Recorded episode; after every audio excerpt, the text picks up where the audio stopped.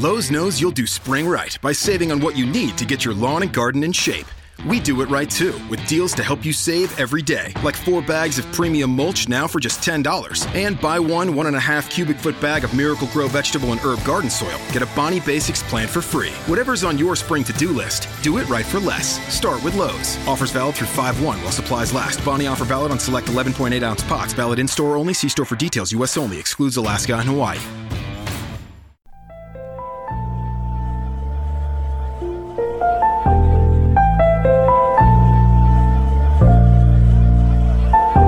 He put that work in the gym. Now he's bringing that intelligent perspective that takes you above the rim. From the PG, saw the whole court. Now he plays the sideline to observe and report, bringing nothing but fresh interviews while discussing high school, college, and NBA news. So sit back and listen, you will never forget because the Off the Glass podcast is coming up next. So sit back and listen, you will never forget because the Off the Glass podcast is coming up next. So sit back and listen, you will never forget because the Off the Glass podcast is coming up next. Welcome to the Off the Glass podcast. This is your host Z, fan of no team, but a love of basketball. Thanks for joining me today on this today's show. We here in the Chi, we snowed in, so I figured why not do a podcast? I'm excited because I haven't done one with a guest in a while. I'm bringing back one of my very good friends, high school friend, college teammate slash roommate. The best hands I've ever played with, caught everything I threw at him. No other than Marcus Jackson. How you doing today, Marcus? Man, I'm good, man. How you feel, Z? I'm chilling, man. You- We got about what? Got got a few, as uh bro man say, a few snow flurries out there. A few snow flurries. Yeah. Yeah. no, but um, it ain't that bad. no, it's not that bad. I mean, you know, I, I trip out at some of the reactions. People act like we don't live in Chicago. Everybody's Yeah. confused, like like we live in Hawaii, like we don't get snow because we've been so spoiled the last few years with these seasonably warm winters. But you know, a little snow ain't too Mhm. bad. A little snow ain't too No, bad. not at all. So before we get into the show, real quick, just kind of wanted to recap last night's action. Um, the Nets continued a hot play. They beat the Magic 117 to 115. D'Angelo Russell finished with 40 points. Another strong performance from Spencer Dinwiddie. Um, just shows you real quick with Brooklyn, man, how you have a good culture over there and the player can thrive because it's almost like D'Angelo Russell is everything we thought he was going to be coming out. Um, the Spurs were able to outlast the Timberwolves. And then in the nightcap, DeMarcus Boogie Cousins was back. And um, before coming on, I asked you if you saw him play, and you asked me how he did. Bro, it looks unfair, man. He looks good. Hey, can we can we stop calling them the Warriors, man? what you want to call? USA, this is the USA basketball team, man. I mean, and he started. Steve Kerr didn't even mess around. He started last night. He finished with, I want to say, 14 points, three for four from three. His first basket was a pick and roll. Think about this a pick and roll with Kevin Durant diving to the basket. And it- yeah, two seven footers running running pick and roll, and then he dunked it. I mean, I mean, dunked it. Looks in incredible shape. Looked really slim, and um, not going to criticize them again, as I just told you, stated before we came on. Everybody had the opportunity to sign Cousins, so if you complaining, shut up, stop your whining. Everybody wanted to sign, could have signed him, but everybody felt like he was untouchable because of the attitude and a credit to him. You know, I don't want to give the Warriors all the credit because, in my personal opinion, I thought last year when he joined Davis and they started to jail, I thought he's kind of matured then. I thought that was kind of Mhm. already the start of it last year. He looked very comfortable. And sometimes you just need to be in an environment playing with other great players that's not. I mean, New Orleans ain't the greatest franchise, but it's a far cry from the dysfunction he experienced in Sacramento. So you know, you know, maybe it was new change of scenery for him, but again, they looked scary last night. I'm looking at the standings after they just put a beat down on um, Denver.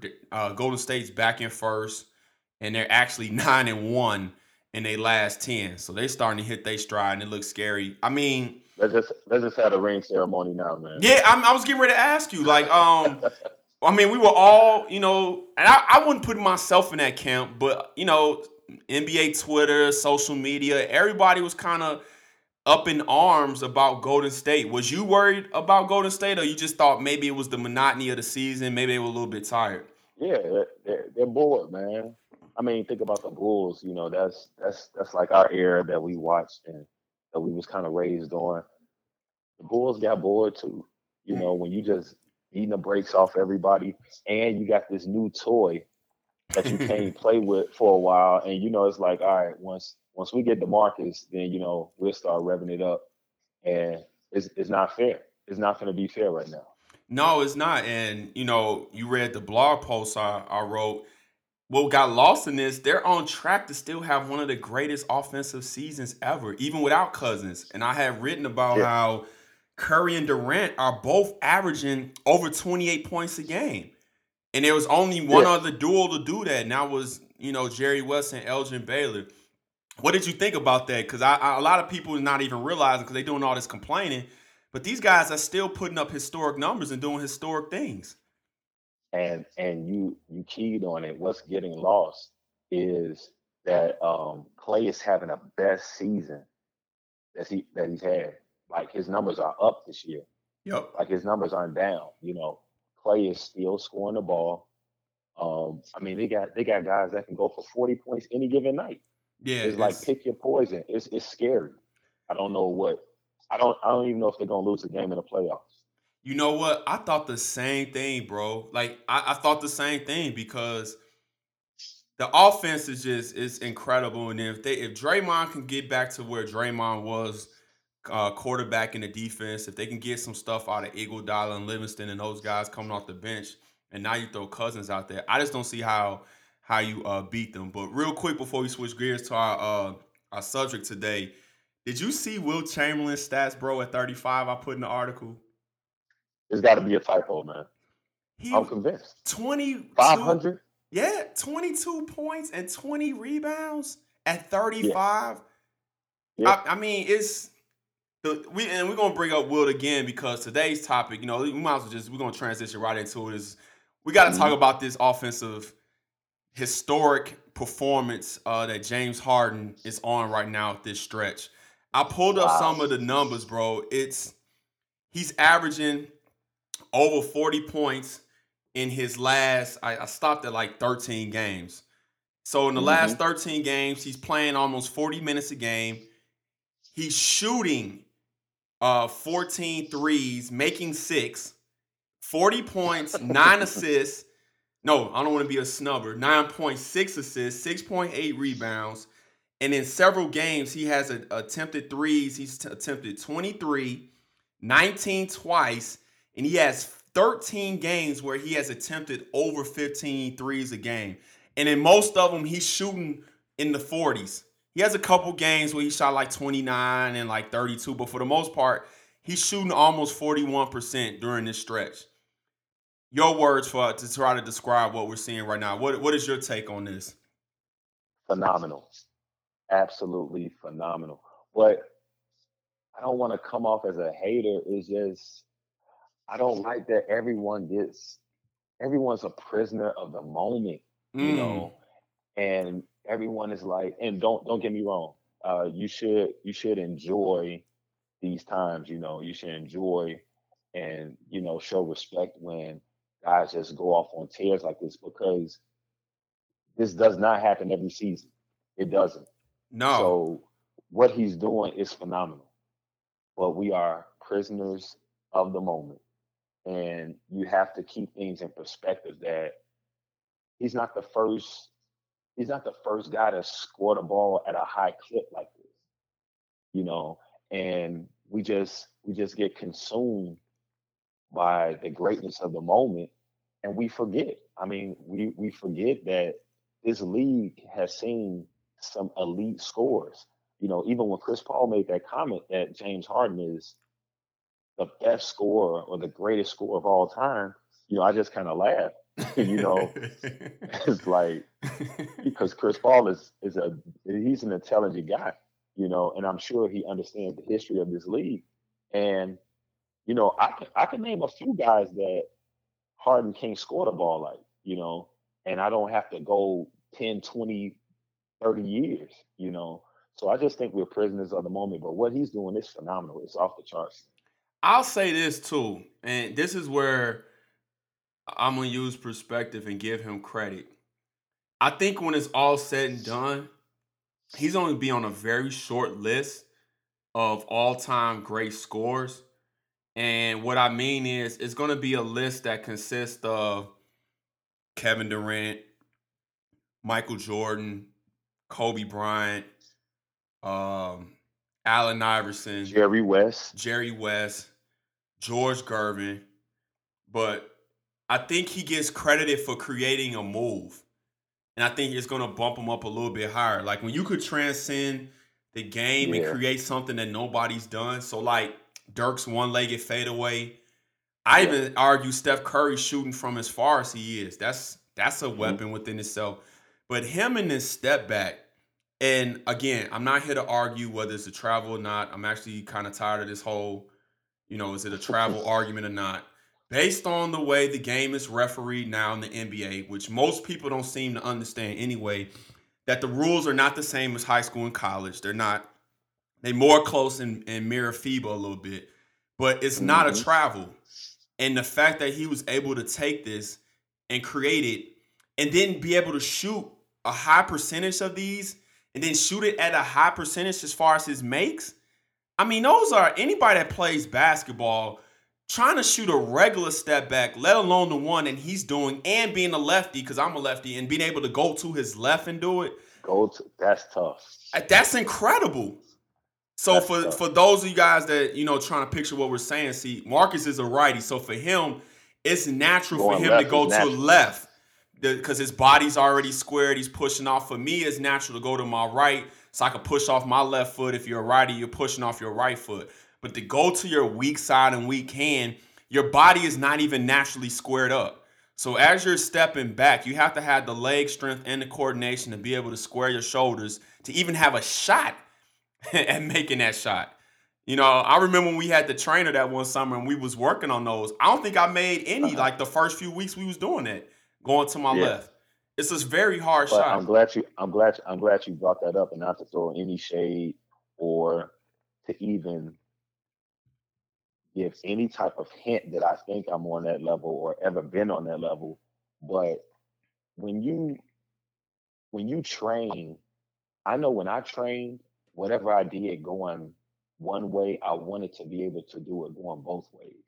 Mm. Why is so, that important? So, you think?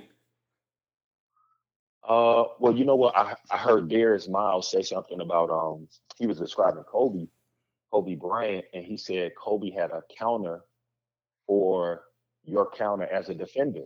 Mm. So I felt like if the if defense if the defense knew I could do a certain move going left, you know how we everybody talks about LeBron.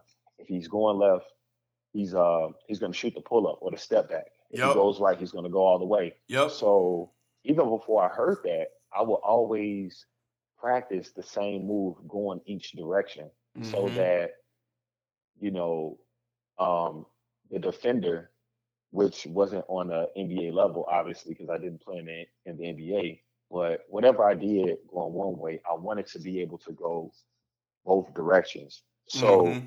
yes, it is impressive that he makes that that shot. Um, and is not, you know, the the natural comfort for a lefty. But the guys on that level, he's a he's a freak athlete. You know, yep. he's uh, obviously. Yep. So him making that, um, it's it, it's more so that he's doing it every night with regularity. Right. And he's doing it with the hand in the face, and the majority of the time, whoever's defending him is probably two to three inches taller. Yep. And he's got another guy that's probably maybe four feet away from that guy loading up on him, making sure that he doesn't drive. And it's like he's in a gym by himself. So that's to me, that's what makes that so phenomenal. Like, dude, this man is he's shooting at a high a pretty high percentage because you know when you consider defense and uh you know fatigue to be able to shoot over 40% every night Man, that's it's that's it's unreal. It's unreal, and I got a whole bunch of guys opened up right now on Basketball Reference. You mentioned Jerry West. I'm kind of. Mm-hmm. I thought his numbers would have been a little bit higher, but his highest season scoring was like 31.3. So obviously no three pointers, but if you look at him shooting jump shots, he shot almost 50% for his career. And then his yeah. playoff average is even more silly um, when you look at it. I'm trying to pull it up real quick. Uh, his playoff mat average because he gets the nickname Mr. Clutch, which is funny within itself because he lost in um just about every yeah, final. Final. Yeah, but he yeah. has a season in the final in the playoffs where he averaged 40. Like he averaged 40 with no, with no, three point line.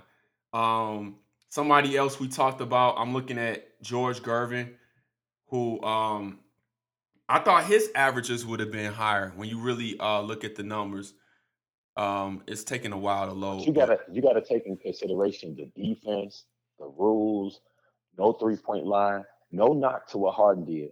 Harden, I looked it up. Harden has averaged, um, he's averaged over 25 a game seven times in his career. All right. So that shows right now that he's an elite, he's an elite scorer. Right. Over seven, seven, seven seasons, he's averaged over 25 a game. This being the second year, he's two years of those, he's averaged over 30. This year he's averaging like 35.4. Now you take somebody like Jerry West, Jerry yeah. West averaged 25 or more 11 seasons. That's incredible, man. And and he averaged over 30 four times. So when you when you call somebody like James Harden and say, "Oh, he's the best scorer of all times," it's guys who who've done what he's doing right now. Man, if you look up Jordan, Jordan was a 10-time scoring champ. I got it open right now. I, so what I did was because I love basketball reference, you could block off stuff. Mm-hmm. So I mm-hmm. picked the block from from uh 86 87 season, which is like mm-hmm. the most mm-hmm. absurd season in in history because of what he was doing on both ends of the floor. And that's why again, I love having people like you on cuz we're going to have to have this total perspective conversation. You got to have perspective, man. Jordan was averaging no almost 3 steals during this whole time. I mean, he was averaging. So during this time, so this is the season, okay? He goes 37, 35, 32, 33. He's barely attempting one three. Like barely. It's like he's not even some seasons attempting the full three. He's averaging mm-hmm. in three straight years, he averaged 40 minutes, and then in the last year, 90, he averaged 39. He Crazy. was getting to the free throw line. It was 11, 10, 9, and 8. So it kind of went down a little bit. He was still getting you five plus rebounds and almost five assists. The one year he averaged 35, he was at five and a half rebounds, almost six assists, 3.2 steals, 1.6 blocks. Crazy. And then the one year Crazy. he was at eight rebounds, eight assists, 2.9 steals, averaging 32 a game. So I mean, look, it's, it's no not to Harden, but let's let's be let's be honest. He's playing one end of the floor. Yeah, right, right. He's playing one, and I, I'm don't get. I'm not discrediting what he's doing because you got to put the ball in the basket. Right. But Jordan, the same energy that he had on offense, he had that same energy on defense. Now, you and, know what? I'm glad you brought that up. I wanted to ask you this. I always forget to ask you this. Bill Simmons makes a good point, and I want to see what you think about this because I, I kind of tend to agree a little bit. I mm-hmm. will argue with him that it was easier to play defense back then from this standpoint. The court wasn't that spread out. It was a lot more isolation because of the way the rules were. You had to be within arm's distance of your man, and you didn't have to track three point shooters. So you wasn't mm-hmm. running all over the court because now we can track how many miles these guys is running. So to his point, some of these guys could be kind of conserving themselves on defense a little bit because it's a little bit harder to play defense because you got to make so many more rotations to get the threes, to get the three point shooters. Do you think that's a, a partial factor, or are you still saying, hey, Jordan still had a little bit more of a commitment on the other end? Alternative fact, man. Okay. Alternative fact. Because see now that that's about perspective, and it's hard to disagree with him because you know he's using valid arguments. Right. My argument, my argument would be that guys aren't playing defense now because um, they're getting quicker shots. Mm. They're not going. They're not going late into the shot clock. So Harden may come down. What? No one was coming down pulling up for three. No. In the eighties and nineties. No. You know, I mean, it's like watching a totally different game when you watch it on NBA TV. I mean, it, it doesn't even look like they're playing the same sport. Yeah. So so you have to consider these guys are playing 20 to 24 seconds in that in that shot clock where now guy may come down, the game is so fast, ball's going up, it's 16 on the shot clock. Mm-hmm. You know, so mm-hmm. did did you play defense? I mean, so I mean I, I get what he's saying, but to to say that um guys really weren't playing defense, I totally disagree. Okay. I have I have I have to disagree. I get what he's saying, but um the ball was being moved. Um and now what I would say now is tougher for guards because this is a pick and roll game. Yeah, and, guard, it's man. And as somebody that played point guard, I couldn't even imagine because this kind of basketball was kind of coming into vogue as we was well, at least when I was finishing up my playing career, mm-hmm. to have to fight over or get hit by that many picks and then say, okay, bro, we want you to go on the other end as well and run pick and roll, run your team, and still play good defense, it, it's kind of tough. It's not even yep. making excuses. I just think to the perspective part, like it's kind of tough. It's not what people think it is. What do you think will be the easiest way to defend guards right now. Oh. With like this being because I, I got an idea because I heard Scottie Pippen say it and it makes so much sense. But I want to I want to hear your perspective on that. I would mix it up.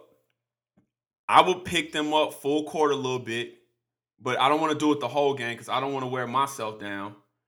Um, and then I would I would take one of their sides away. Because mm-hmm. I seen what he what you're talking about. Him and Tracy McGrady was talking about how you would defend James Harden and some of the stuff Pippen was saying. I was just like, all right, bro, yep. it's not the '90s, but but some of the stuff he was saying though, I agree with.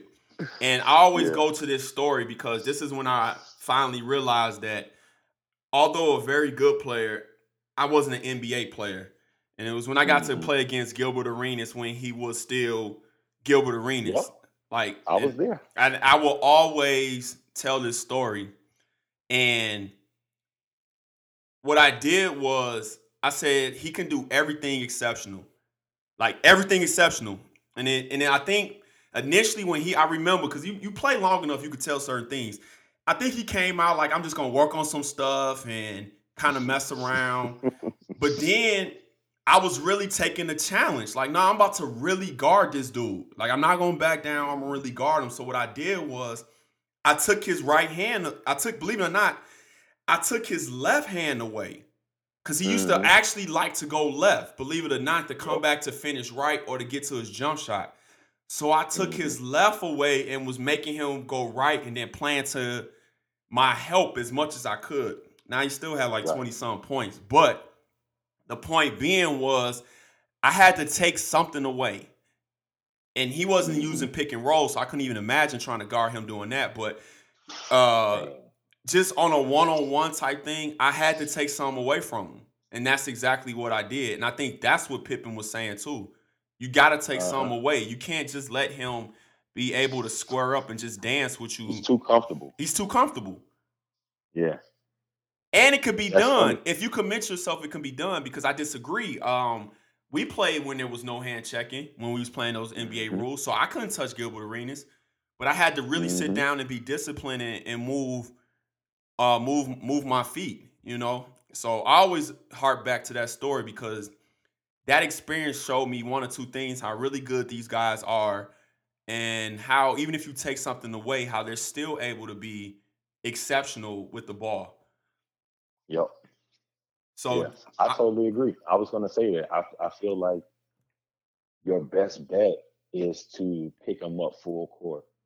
And it's going to take multiple bodies because um, if you just let him come up, you know, come up the court and he's comfortable, when he catches that ball, he is too elite of a scorer.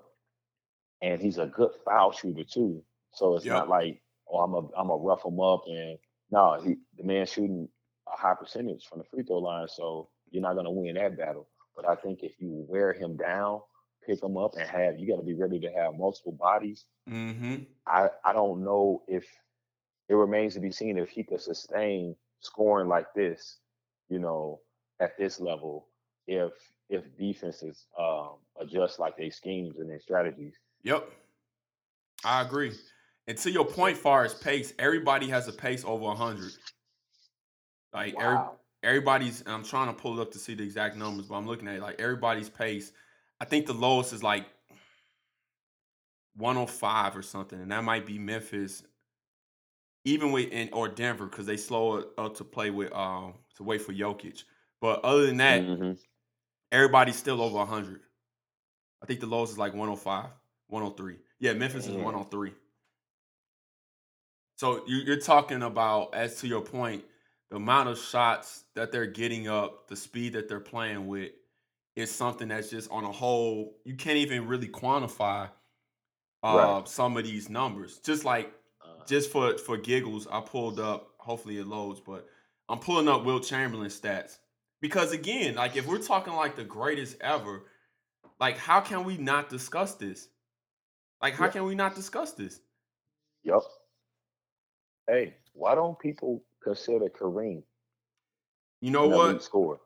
I was going to get to that next. I don't know. All right, just for and I'll pull up Kareem next. Uh huh. This is Wilt's first. Uh, what's this? One, two, three, four, five, six, seven, eight, nine, ten. First, like almost eleven seasons. Thirty-seven, 38, 50, 44, 36, 34, 38, 30, 33. Crazy. Crazy. then hey, his rebounding those years. I, he, I was just gonna get to bro. His oh lowest was God. 22 a game. 27, 27 2, 25 7, 24 3, 22 3, 22 9, 23 5, 22 3, 24 6. I mean, come on, bro. Like, again, as I say all the time, I don't care what area you that like, how can he not get mentioned? Like, that's crazy. yeah. yeah, and he um he took a dip in his stats the next year. He was averaging 24 points and 24 rebounds. yeah, he took a dip. I kind of fell off a little bit. Wasn't playing as hard. Yeah, just a, just a little bit. While getting you seven point eight assists. But see, I think Wilt gets remembered how he does because I always had an argument that him and Shaq underachieved for how dominant they were. I always ask people how many rings did Wilt have. People can't even really tell you that. And then I, when I tell them they only won two, they look at me like I'm crazy. Like, yeah, nah, he only won mm-hmm. two championships. Yep. He, he, did not win like that. But Wilt would do stuff like he'll sacrifice his offense on purpose just so he can get an assist to lead the league in assists. So mm-hmm. I mean, he used to do that kind of stuff. But no, back to um Kareem. What what's your take on Kareem? See, when when we talk about the GOAT, I have two people that I mention every single time. I say Jordan and Kareem. Yep. Because I don't I don't have a clear cut because um I got a chance to watch Jordan. I witnessed Jordan. But I cannot deny the body of work that Kareem has. The yep. man is the all-time leading scorer. Yep. In the history of the game. In the his I think he has what? Six rings? Six right? rings, six league MVPs. I mean, like really? Yep. The man was a phenomenal scorer. I think Kareem, because I had looked it up too. Um, he had 10 seasons where he averaged over 25 a game. Four seasons over 30. and you telling me this man is not even mentioned to be the GOAT? He never gets brought up. I'm always thoroughly confused. That's insane. I'm That's always insane. thoroughly confused. I think some of the That's arguments true. I do here is that um that Lakers team really didn't take off until Magic got there. But then I would say, well, so Magic gets credited for being one of the all-time greats and possibly even the GOAT, but Kareem doesn't. Like to me, that yeah. argument doesn't make sense. Like it doesn't At make all. it doesn't hold water to me. I'm always thoroughly confused. It holds it holds no water. People water. say that people say Jordan Jordan wasn't great till Scottie got there, but he was great. He was great, but he didn't become a champion, which is to me two right. totally different arguments. Because to be honest, right. the piece that even gets missing with Harden, I'm sorry, like until he does this in the playoffs, which all these other great scorers have done, I can't put him as the all-time great leading scorer. Like I can't. Mm-hmm. What is his defining scoring moment in a playoff series? I don't know. He doesn't have it. Yeah. And this is part of the problem. I think this year, I don't even think it's going to be his fault if he gets there and runs out of gas because he had to do so much heavy lifting just to get them. Like they're currently 6 mm-hmm. with no Chris Paul. How bad is that contract? No Clint Capela. You already jettisoned Melo. I mean, who did they just sign? I just saw it. Ken, they're trying to sign Kenneth Kenneth Faried, but I mean, I don't know how much that moves the needle. Um, so for him to have to do all that he's doing, I mean, he just had 58 and 57. Like it's I don't want to seem like we're underscoring to the people listening what he's doing. I guess we're just trying to say that there were other players that came before him that done this at high levels and high stretches and did it and did it just as efficient. I think the difference yeah. is obviously the three point shooting. Like you can't you can't even quantify that because he's actually shooting so many and then making a high mm-hmm. percentage. Um, but I mean, we didn't even talk about Kobe. Uh, we didn't talk about AI. I'm looking at Kobe. Kobe has one 12 seasons over 25 a game. That's incredible. Incredible. And then the one year he averaged 35 and then followed mm-hmm. up with 31. Now, that's kind of a comparable comparison. Kobe never took more than. No, Kobe took a lot of shots. I'm talking about his threes. He only okay. took 6.5. That was the year he averaged 35. That's his highest. Everything mm-hmm. else, he's around at his peak. He's in the fours to low 5s mm-hmm. So he's not even even his last year. He hardly played. He still averaged 17. But that's incredible. Like that. Yep. So uh, again, um, this social media area is so dangerous, bro. Like it's so dangerous because we get so excited and we you I'm, get caught in the moment and and you think whatever you're experiencing now is the best thing. It's like, oh man, Kevin Hart, he hot right now he the he the go he the best ever, and you forget about Eddie, you forget about Pryor, yep. you forget about people who was hot, you forget about like man, if Chris Tucker don't take a break, he was the hottest thing out, making movie after movie after movie. Yep. And it's like you just become a prisoner of that moment, and it's okay to appreciate people. Yep. And give them their due, their just due, but keep it all in perspective. And you have to know that whatever's been being done now it's been done before. Yep. nothing new under the sun, man. Nothing new. I looked at Iverson. He played 15 seasons, 11 of them. He's over 25. His highest was 31 back to back seasons. Yep. Four time scoring champ. Yep. The years he averaged 26, 31, 31, and 30. The years he won it. Hey, at a very generous six feet. I, I don't even think he's that tall. I'm gonna say he's 5'11. Man, I saw when he came to IIT that one year when the pro am was still the pro am, and yeah, I think he had like 45 and then tied his shoes up. Like I'm not even trying to say that to make the story sound cooler. Like nah, he literally did not tie his shoes up. But when you see yeah. him in person, if he stretches out his arms, he's six five. Yeah. His arms literally hang down to his knees. He has the biggest hands. I'm even looking at the minutes that the years that he played. 41, 40, 42, 43, 42, 42, 42, 43, 42, 42, 42, 41. This is all back to back years. Hey, and can we consider one other thing that people don't talk about? This this brand of basketball, James Harden, the ball is in his hands pretty much the whole game. Yeah, when he when he's in the game, the ball's in his hand.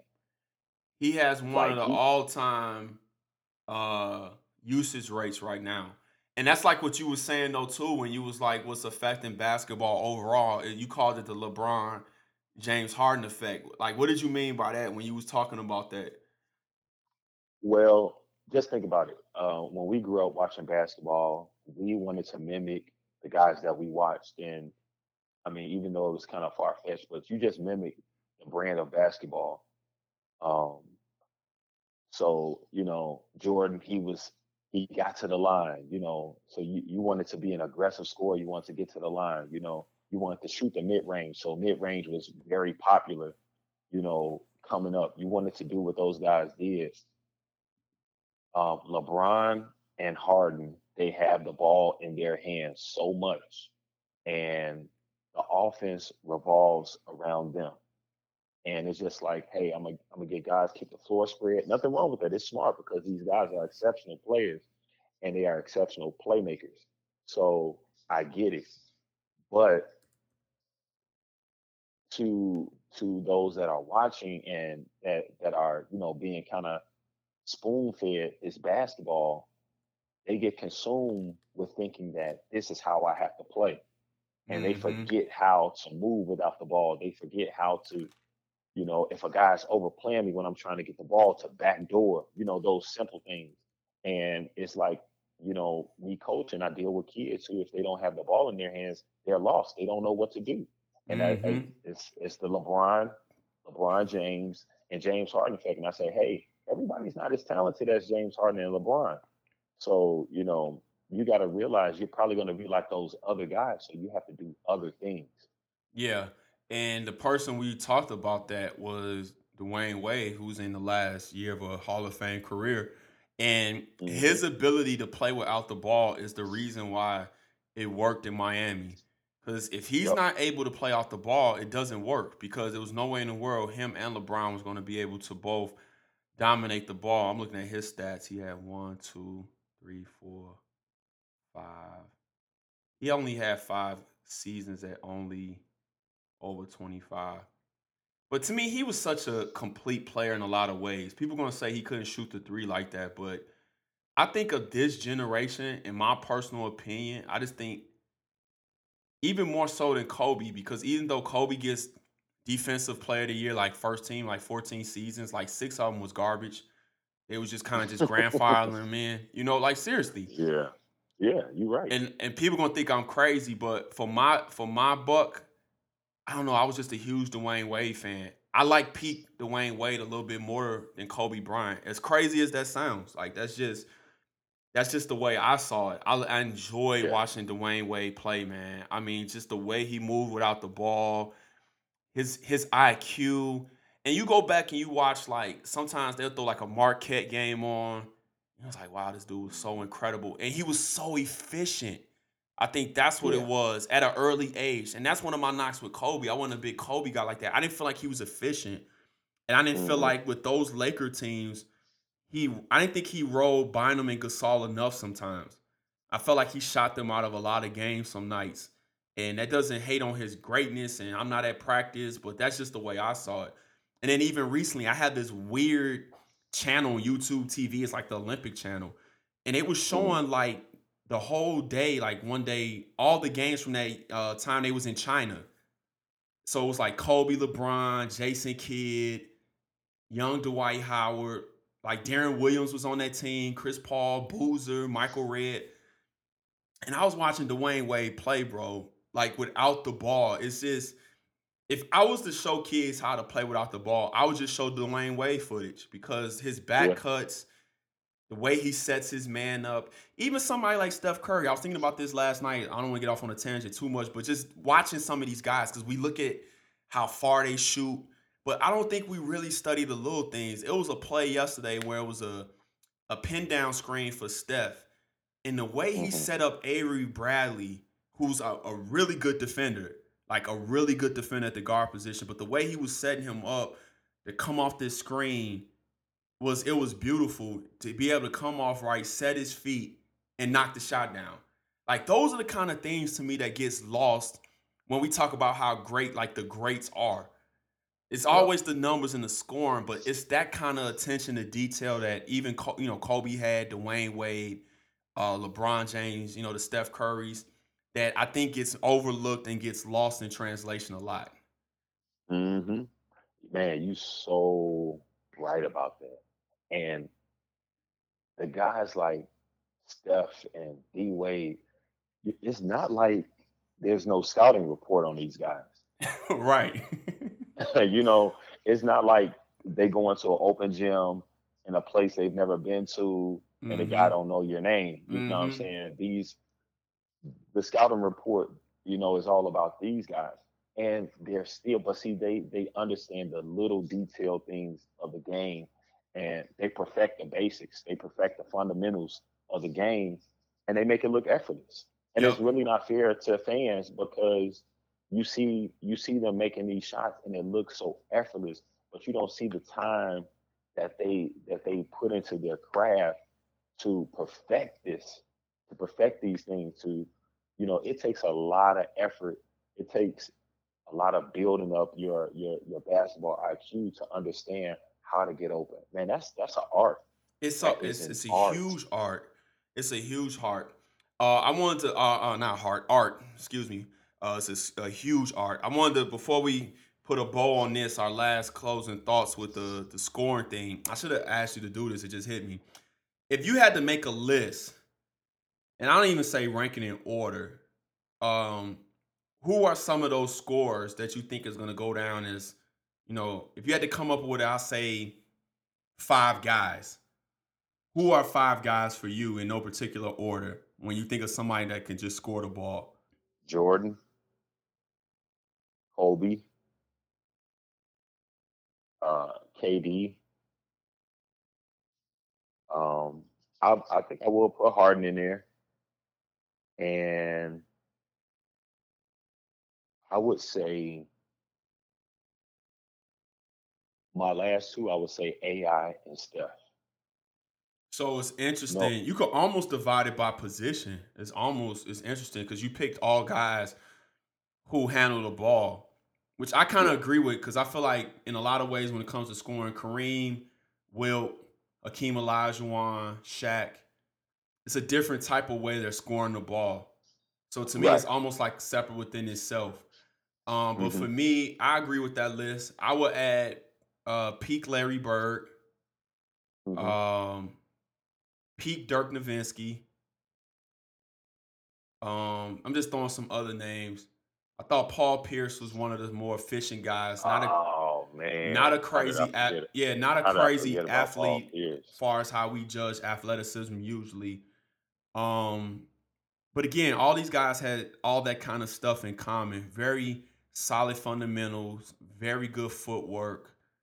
Um, mm-hmm. Paul Pierce was another one that used to like to go right to shoot pull ups, like to shoot step backs. Like he did that extremely well too.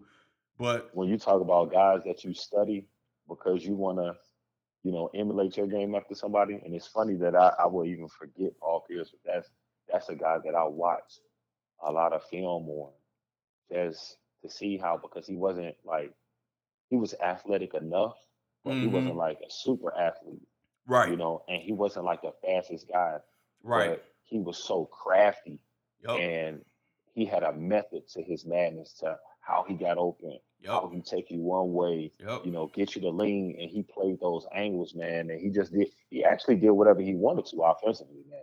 No, he did. You know, you know I remember the duel with him and LeBron when it the last year that LeBron was in Cleveland in that game seven. It was a phenomenal game. It was just back and forth, high level of skill or just scoring the ball.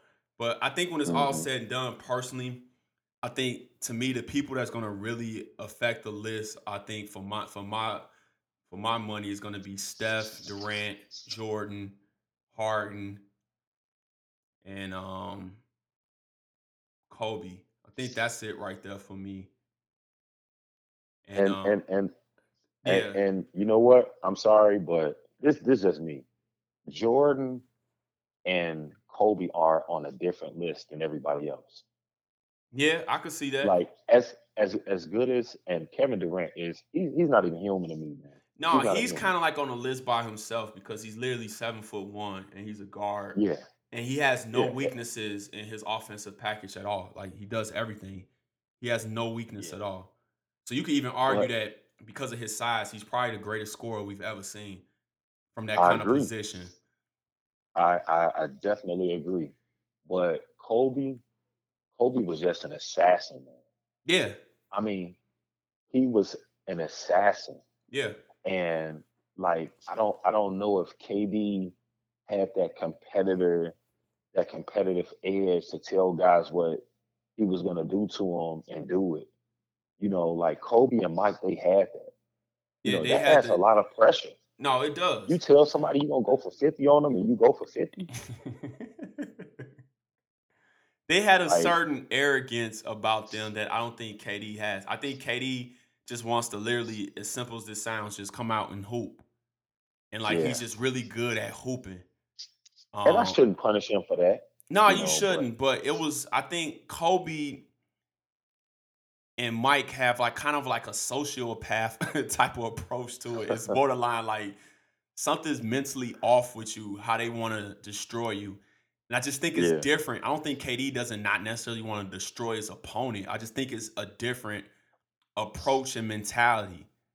Mm-hmm. You know, like I think if Kobe and Jordan could cut somebody's foot off like during the game, like literally just cut their foot off at half court, like we're gonna give you this knife. Like I think they would literally right. do it.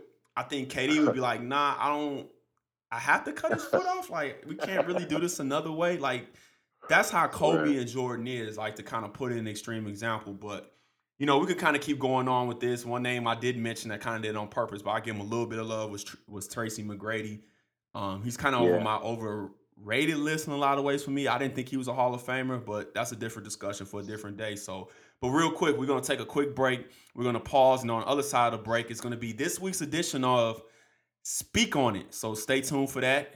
On the other side of the break, more to come from the Off the Glass podcast.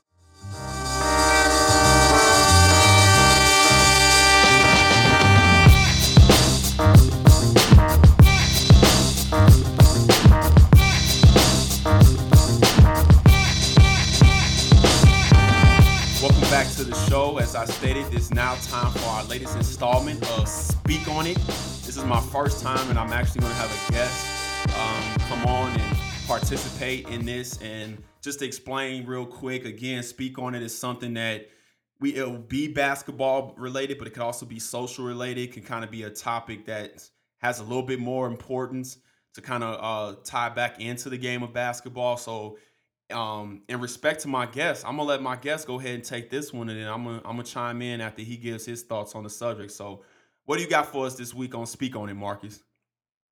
Yo, I appreciate that, Z. Uh, I got respect for you. Um, okay. I was listening to your last podcast and your last episode, and um, you mentioned about how coaches like Thibodeau are considered to be uh, an introvert um, not relatable, not willing to build a relationship with players, but they demand respect from these players. And not that you shouldn't demand respect from your players, but you know, me personally, my dad taught me that respect the respect begets respect. Yep. You know, you heard that mm-hmm. growing up. And this is not, you know, an issue that exists, you know, just at the professional level or just in sports. I feel like this is an issue that I've seen at the high school, collegiate level. Um, I've seen throughout society.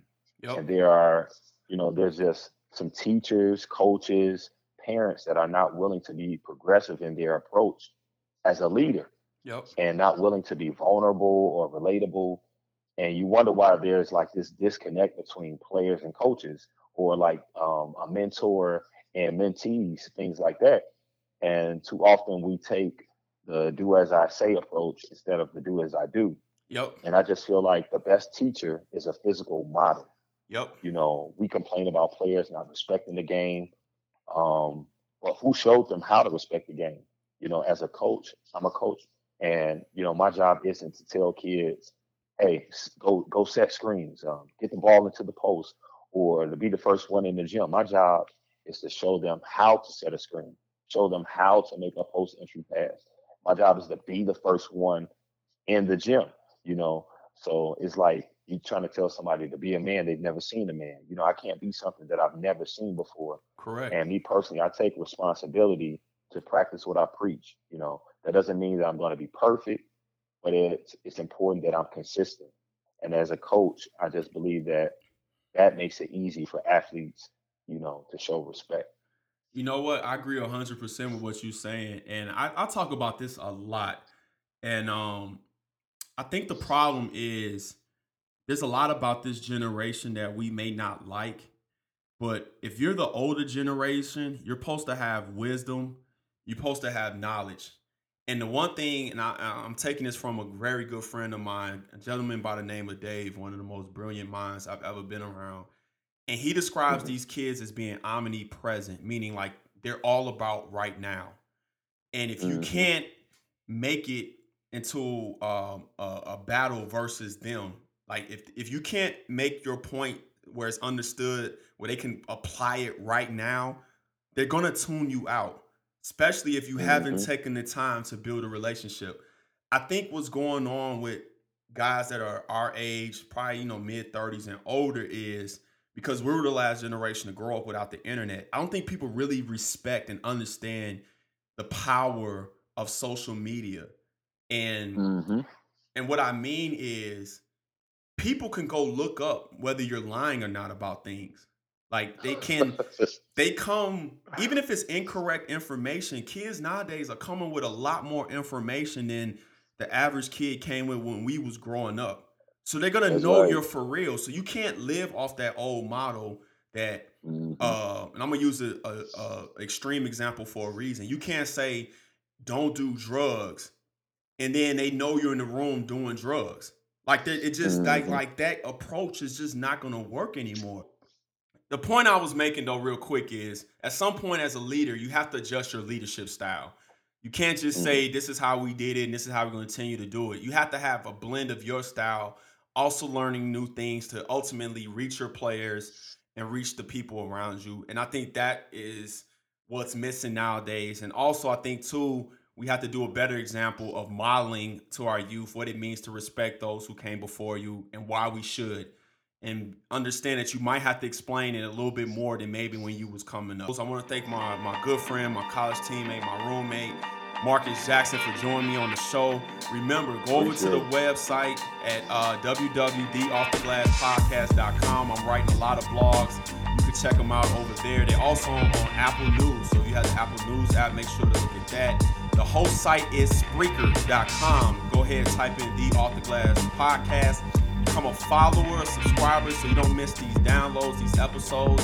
We're also on Apple iTunes, we're on podcast, Spotify, iHeartRadio. Make sure to follow your boy on Twitter at Zach at the Off the Glass. Follow me on Instagram at Zach the Off the Glass Podcast. I engage all the time.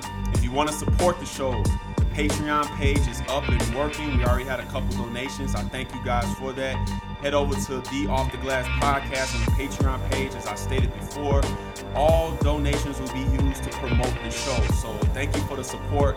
Thank you again, Marcus, for joining me. This is going to bring this show to a close. Hey, everybody be safe out there. Peace. Lowe's knows you'll do spring right by saving on what you need to get your lawn and garden in shape.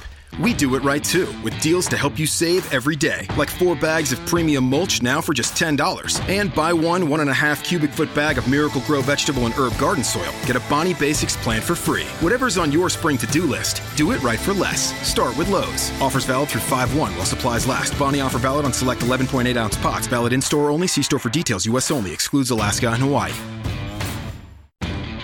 Lowe's knows you'll do spring right by saving on what you need to get your lawn and garden in shape. We do it right too, with deals to help you save every day, like four bags of premium mulch now for just $10. And buy one one and a half cubic foot bag of Miracle-Gro vegetable and herb garden soil. Get a Bonnie Basics plan for free. Whatever's on your spring to do list, do it right for less. Start with Lowe's. Offers valid through 5 1 while supplies last. Bonnie offer valid on select 11.8 ounce pots. Valid in store only. See store for details. U.S. only. Excludes Alaska and Hawaii.